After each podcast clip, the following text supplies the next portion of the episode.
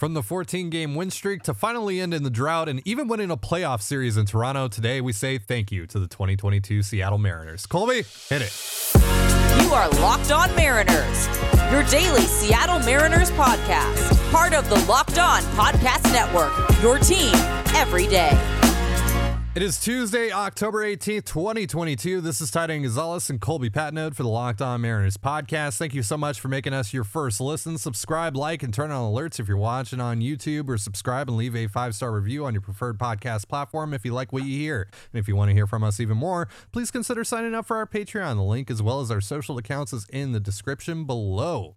On the show today, we'll be reflecting on the 2022 season and saying thank you to this wonderful Mariners ball club. We'll go over some of our favorite memories from the year, talk about what this team is poised to do in the future, and plenty more. This is mostly going to be a casual, laid back chat. Uh, and uh, we'll also want to hear from you down in the comments if you're watching on YouTube. So be sure to comment below. Tell us your thoughts on the season. What's your favorite memory from the season? All that good stuff.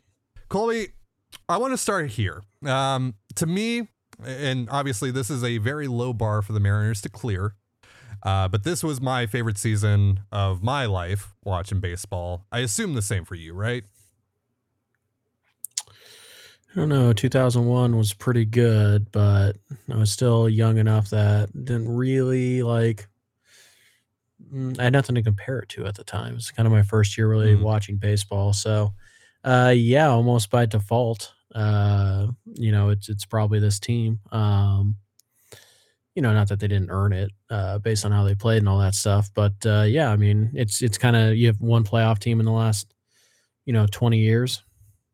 It's probably your favorite one to watch, right? So, Yeah. uh, yeah, it uh, it had a lot of the elements of the other teams that uh, we we liked here in Seattle. They had, you know, some personality, some fun, but uh, they just also decided to add winning, uh, and winning a lot to uh, to their bag of tricks. And uh, yeah, so you add that all together, and seems pretty obvious this is probably a lot of people's favorite team uh, over the last twenty years. Yeah, I mean, you know, I'm 26 years old. I, you know, was conscious for the t- 2001 season, and I love that season. But you know, as I've gotten older, I don't remember everything about that season either.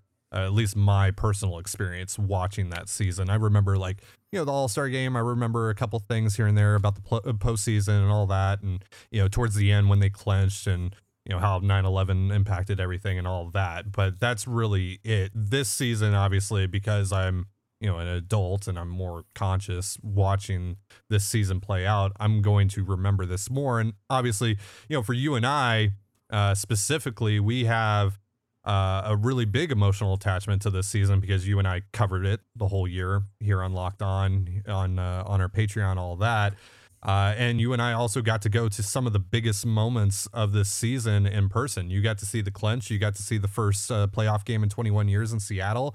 I got to go to the Mariners' first playoff game in 21 years in Toronto.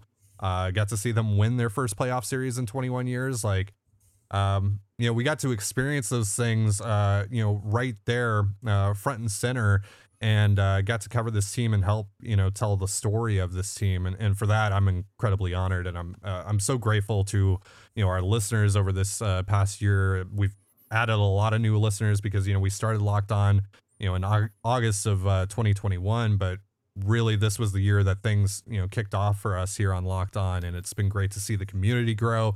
It's great to see you know and it's not just you know our experiences our personal experiences it's also some of the experiences that other people in the community have had as well like sophie with you know sending a pizza to jesse winker and and how that all blew up and how that kind of was part of you know that moment where things started to turn around for the mariners. And um it's just it's really cool to see you know this community really be a part of this thing as well and get to really share it with the players and the coaches and everyone involved in the organization. It's been a lot of fun to, to watch play out. Um, yeah, it's just it was a great year, uh, and I, I've loved every single moment of it. Uh, for you though, you know, obviously there's the big moments, the ending the drought, Julio's uh, Derby performance, the 14 game win streak, uh, the playoff series, all that. But outside of those things, let's dig a little deeper here. What was one of your favorite moments from this season for the Mariners? The brawl. yeah, yeah, yeah. Uh, it has to be the brawl. Uh, Ty and I have been team brawl for I don't know since we met five years ago, six years ago, whatever it was. Uh, so yeah, uh, the brawls is a big one. It uh, a lot of people point to it as the turning point. That's really simple. Like that's an easy thing to do. I, I don't happen to agree with them that that's the turning point, but it is, you know, the easiest thing to point to. Um, and you know, a few I don't know, a few days later, maybe a week later, they kind of started their their. Uh, it was a couple weeks later. They started their their winning streak, and that obviously propelled them to the playoffs. But uh, yeah, I think it's the brawl. It's it's kind of the the sense of of fire uh, that we hadn't really seen uh, from Mariners teams in the past. And this is one. This wasn't like it was a Mariners team that was like playing amazing baseball at the time. This was a team that was you know kind of struggling and and didn't really have.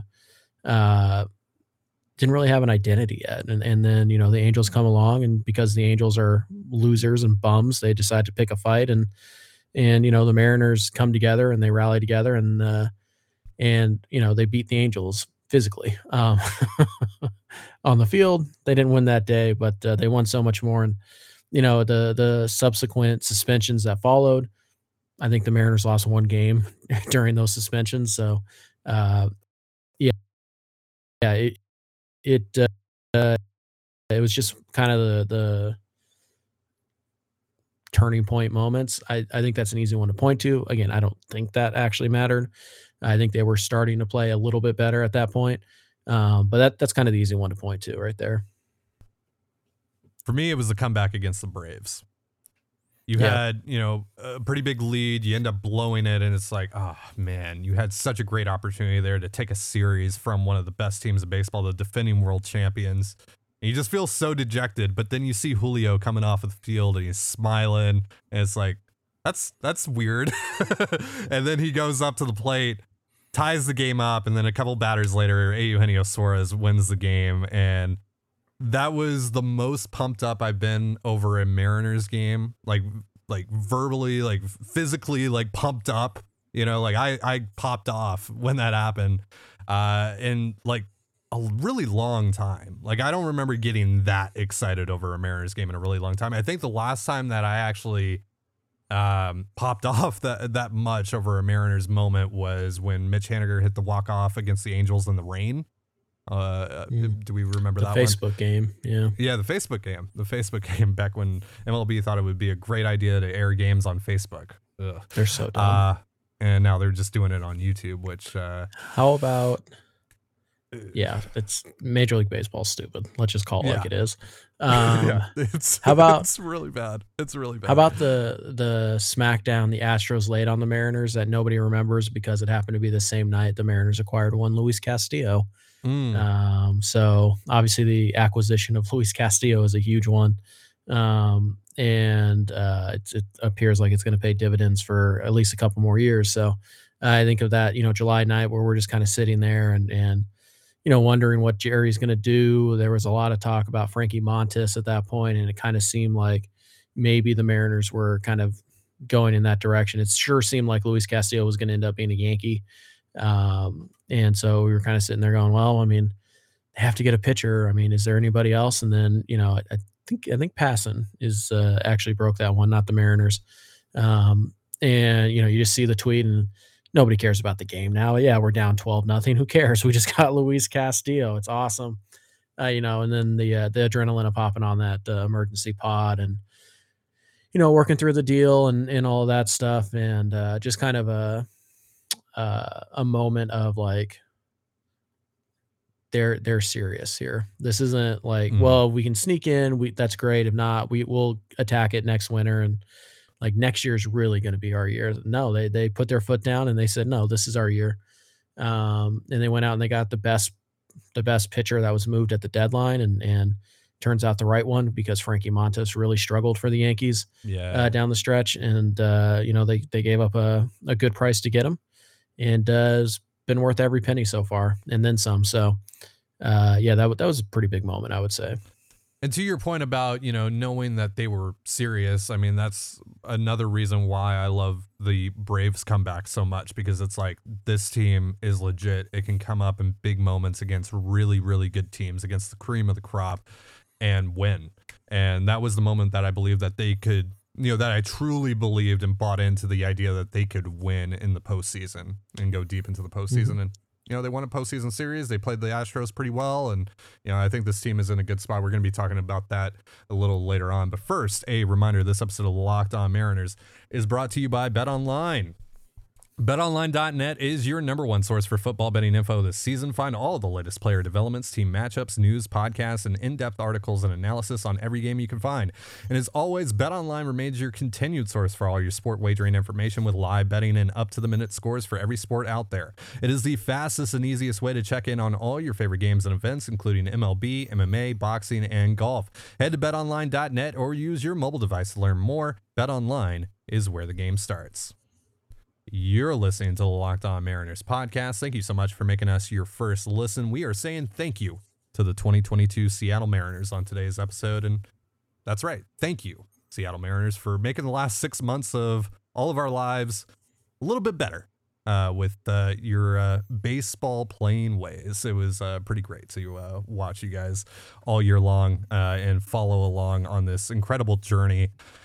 Uh, it was truly an incredible journey when you really think about it from being, you know, down 29 and 39. Well, I mean, let's go back even further. This team was it started out pretty pretty well this season. And then, you know, injuries started to pile up and guys just weren't really performing as, as well. You know, you think about guys like Jesse Winker and Robbie Ray and their slow starts to the year. Uh, and it just kind of felt like, oh man, this is another year. You're just going to chalk up another year to the drought. This is going to continue. We're going to have to hear about this for another off season.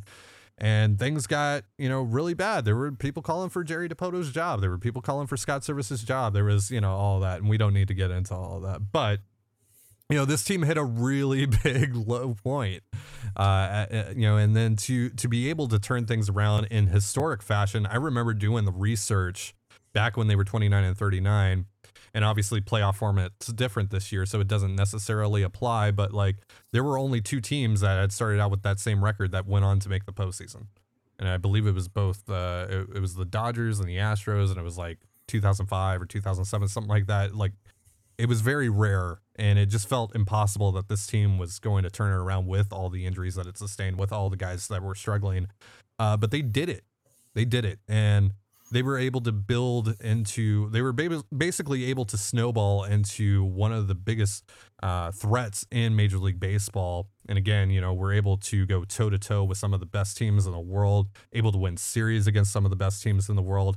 And uh, they were able to go and win a postseason series and go up against you know a 106 win team. And yeah they got swept but i think we can all agree here that they played them pretty well at the end of the day. And that makes me pretty hopeful for you know what this team is going to be able to do in the future because Colby, you know, this team in theory, you know, we don't know if they're actually going to spend, but they have shown signs that they are willing to do so.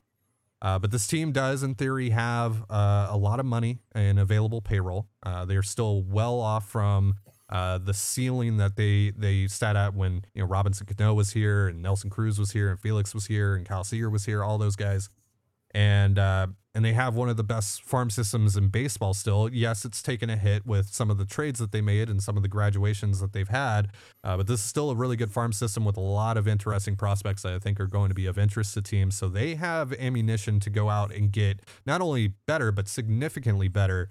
And so, with the way that they played this year, with some of the developments and growth that we saw this year, and with the resources that they have at their disposal heading into this offseason, and you know, some key players hitting free agency, but not a ton of key players hitting free agency.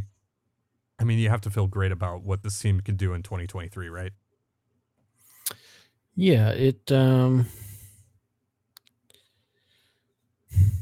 it I think what one thing we have to understand is that uh the Mariners have a lot of work to do. Um you know, it's it's kind of this weird dichotomy where the Mariners have a lot of work to do to to reach their ultimate goal of winning a World Series, and yet they might have never been closer in their entire history to to getting there. So, um, yeah, you know, the Mariners need to do things this winter. They need to do impactful things. They need to. It, it can't just you can't just you know uh, skirt around the edges of the roster and expect to do better.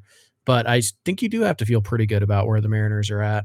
Um, and you know, again, for me, when when I see Stanton, you know, write the check for Carlos Correa or Xander Bogaerts or whatever, then I'll believe that he can he'll he's willing to do that. But uh, you know, he's he's has written checks for for Luis Castillo and and Julio Rodriguez. So I, I, get why some people are willing to give him the benefit of the doubt on that. I'm just not yet until he actually does it.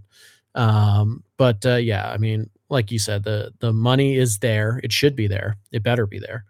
Uh, the prospect capital again, it the farm system's not as good as it was a year ago, uh, but that's for good reason, right? You've you've graduated Julio Rodriguez and George Kirby and Logan Gilbert and Cal Raleigh uh, and you've leveraged other, you know, really highly thought of prospects like Noelvi Marte and and Edwin Arroyo, and you've leveraged them into uh, Luis Castillo, and you leveraged Williamson and and um, Williamson and uh, who's the other guy? Connor Phillips. Thank you, Connor Phillips, uh, and you leverage that into A. Eugenio Suarez and Jesse Winker. So, by um, the way, um, real quick, just before we go further, we will uh we we are aware of the Jesse Winker stuff that came out today uh, from Ryan Divish. We're going to talk about that later on this week. Today, though, mm. we wanted to just stay positive and just kind of talk about this team in a uh, positive sense. right. And so yeah, the foundation's been laid and and it didn't cost nearly as much as it costs to lay the foundation of, you know, the the Jack Zduriencik team. So the Mariners have to feel have to be feeling pretty good about this. They have a baseball ops department that has an eye for talent, has an eye for development. Uh, they're they're good at these things, and and and they're in a good spot. So if ownership is willing to open up the checkbook, and I don't mean, oh look, they let Jerry sign an eight million dollar reliever. That that's meaningless, right?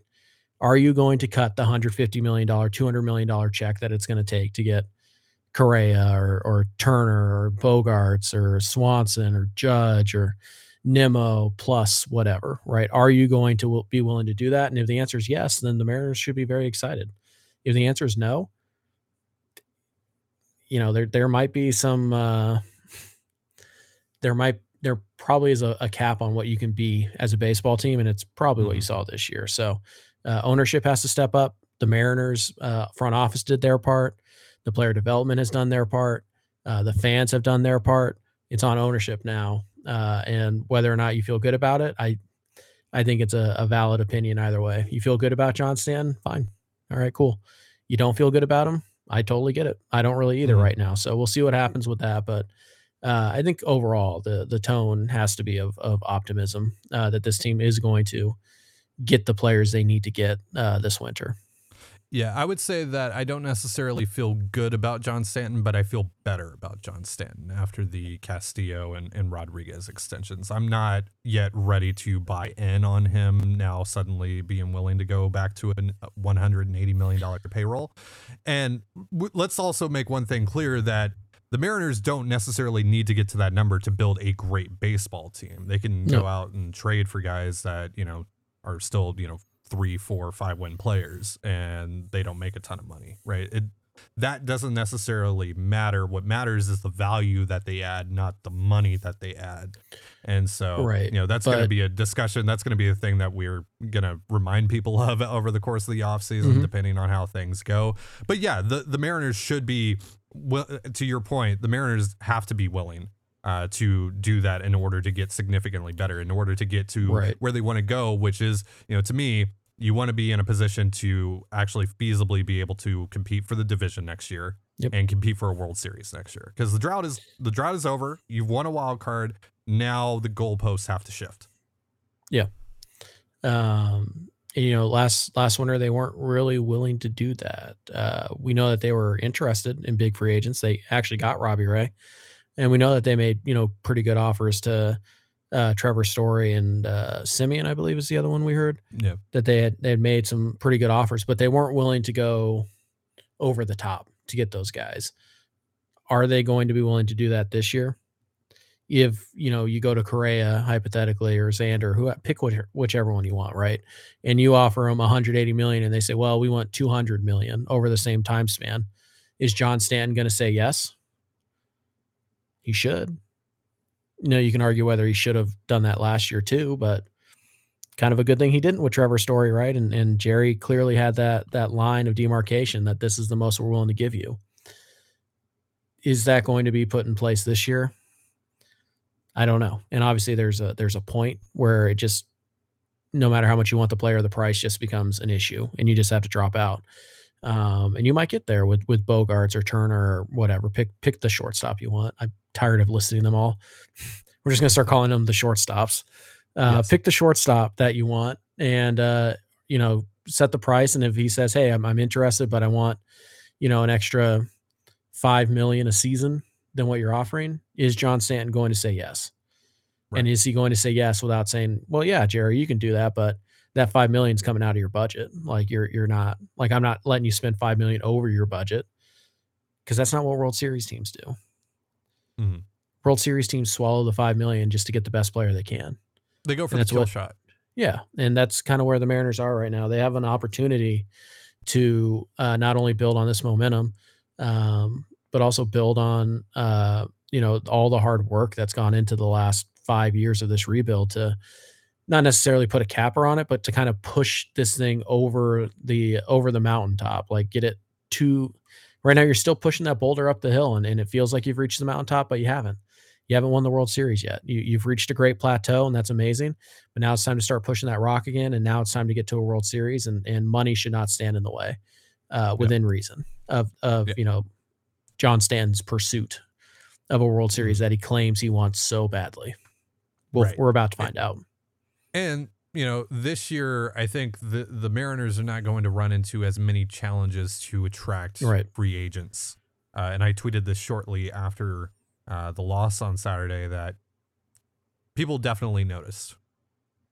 People definitely noticed that atmosphere, what this team has done over the last few weeks, uh, what it did in Toronto, and just how well it you know played against Houston and, and all that. It sees how close this team is to competing, and now you know, close is kind of a relative term, right? Because it, it means that you still have to put a lot of work in. There's still a lot of work to be done on this roster. They're still well ways off from what the Astros are. They're, you know, they finished 16 games behind the Astros.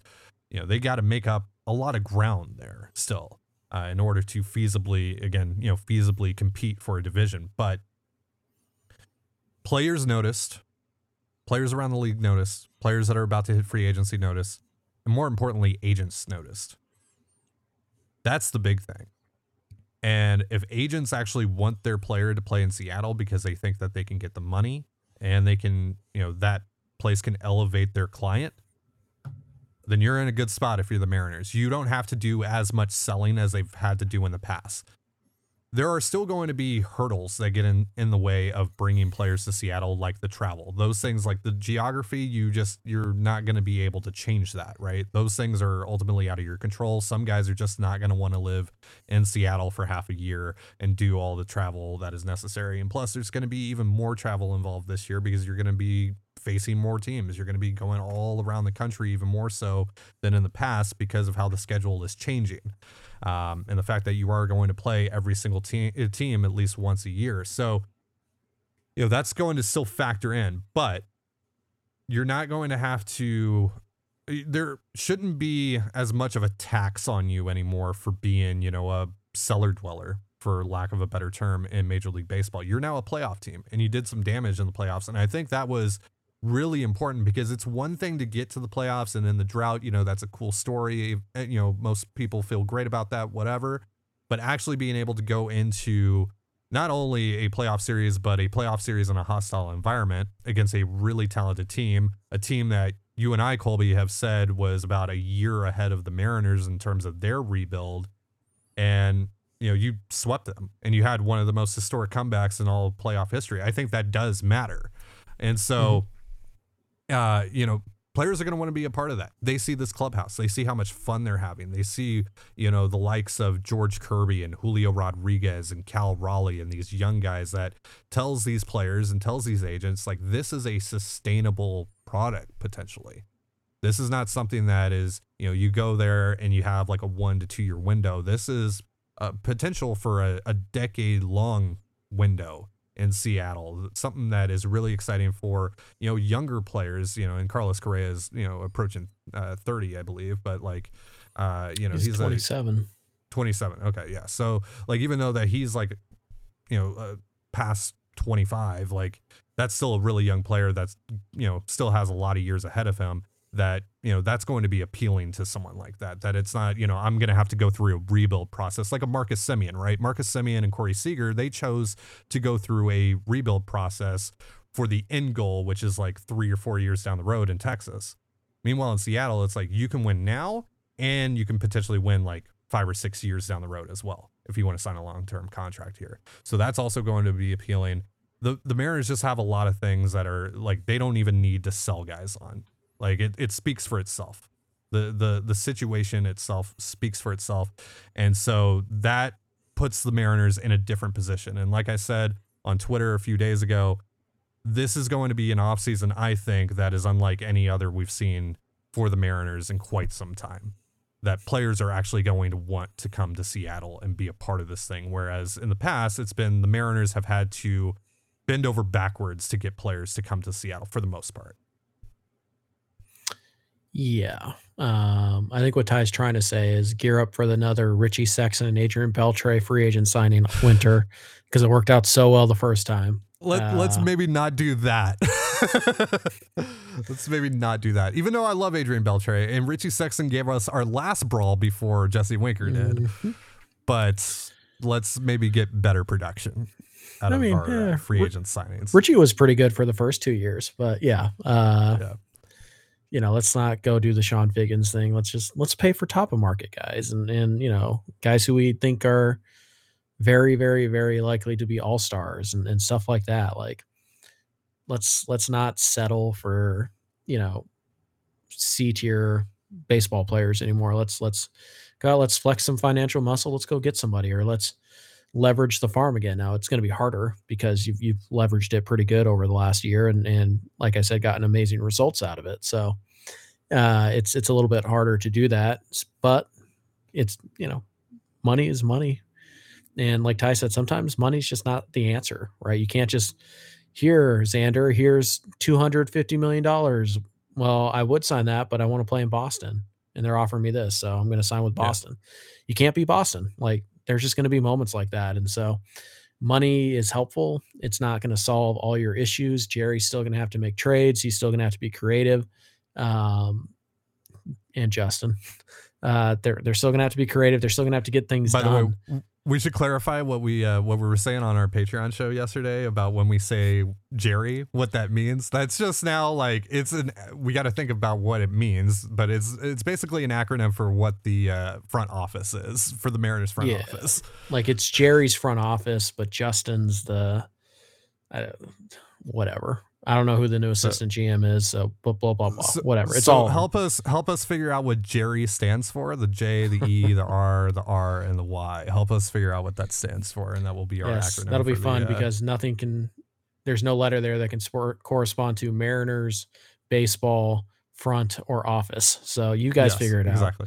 Yeah. But exactly. uh, yeah, Jerry and company. Uh, they they're still gonna have to get creative, both with money and trades uh, because they don't have an endless amount, right? They're they don't have Steve Cohen and the Mets payroll, right? They're not going to have the Dodgers payroll. It's just not ever going to be the case. So they're still going to have to be creative, but they still have to fish at the top of the market, and you know that means that maybe they can afford to fish for one one of the top guys, but not two when they need two, and then they got to get creative and come up with the production for the second guy. Uh, and so we'll see what they decide to do there. Uh, but uh, yeah, money should be an obstacle uh, this this winter. Um, it real, I don't think it's fair to say it was last year uh, because yeah. they did, you know, make some pretty sizable offers, but only one of them got accepted.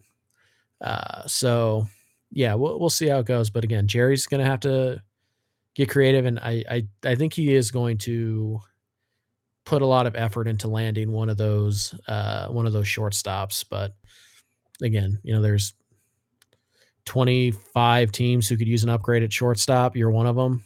And there's only four shortstops in this class that are worth anything more than JP Crawford. So mm-hmm. you guys can do the math. so uh, yeah, pick whichever one you want. I'm here to tell you it's not going to be Trea Turner. and I would be absolutely shocked if it was Dansby. So you, you can do the math and figure out which two seem like their only shot. And, and I mean, honestly, Colby, the Mariners made it as far as the Braves did. So yeah, I think Dansby, Dansby's, Dansby's a Southern boy who went to school Yeah. in Vanderbilt. Like, yeah, mm, yeah. Dan- seems Dansby's staying in Atlanta. Trea's staying in LA, or he's probably going East Coast or something like that. If if he does leave, right. In which case, Xander the or Correa, Dodgers, though. yeah, and- and the Dodgers are going to get one of these shortstops. So, like, if Yeah. Turner leaves, they're going to sign somebody else. Yeah. one of these guys. So, yeah, you, you kind of want Turner to stay. If you're not getting Turner, you want him to stay with the Dodgers. Um, so yeah, I mean, I'm sure we'll talk about all these guys a lot as the winter goes along. Oh, yeah. Uh, so we can get into the whole Correa versus Bogaerts versus whatever, because I think Ty and I would each pick a different person. So that would be a, a fun conversation to have. But uh, you probably it's probably your best bet to get a high, high impact bat at a position of need is one of the shortstops. Mhm. Can they get it done? We'll I see. think that's going to be as much about John Stanton as it is, you know, Jerry and, and the front office. So we'll see. Uh, they can uh, they can finally land their big fish. Uh, by the way, I looked it up, and um, yeah, I thought that Correa was like 28 or 29. He just turned 28, 26 days ago. So uh, Yeah, he was drafted really- Yeah, he was drafted at like 17 and he made the Yeah, big yeah. leagues at like 20. So drafted in 2012. Yeah, it feels like he's been around forever. it's like it's hard it's to like about imagine what that he's still. seven, eight year career in the big leagues right now. So that's a long time. Yeah, it's a long time. s- It's, start uh, young. Yeah, and it's crazy to think that he's still that young uh, to this day, considering how much uh, MLB action he's logged. Um, all right, so you know we're not necessarily closing the door on the 2022 season uh, yet here on Locked On Mariners. We're going to be doing some uh, team awards. We're going to be doing player reviews and just kind of state of the uh, state of the team stuff and all that uh, over the next uh, couple weeks here on the show. Uh, but Colby, some do you have any closing thoughts on just this team as a whole as we start to uh, look ahead to the future? Bunch of losers couldn't win the no. um no it was it was a very good team it was not a great team um it is the type of team that i think uh needed end the drought if that makes sense. It, it was it was not a, a dry team. It wasn't a team full of you know 35 year olds who kind of hate each other and and all that stuff. It was a, a team a fairly young team with a few uh energetic and in and enigmatic eh, what it uh veterans like Eugenio Suarez and and you know Mitch Haniger just like it's kind of a weird group right uh, of guys and and but most of them young most of them definitely coming back next year or at least under contract to come back next year um I think this is the type of team that that you needed to to you know in the drought because it's like if, if it had been the old team, right? The the Cano and the Cruz and this like fine, whatever. They'd still be celebrated, but it just would feel different because okay, you did it once. Are you likely to do it again?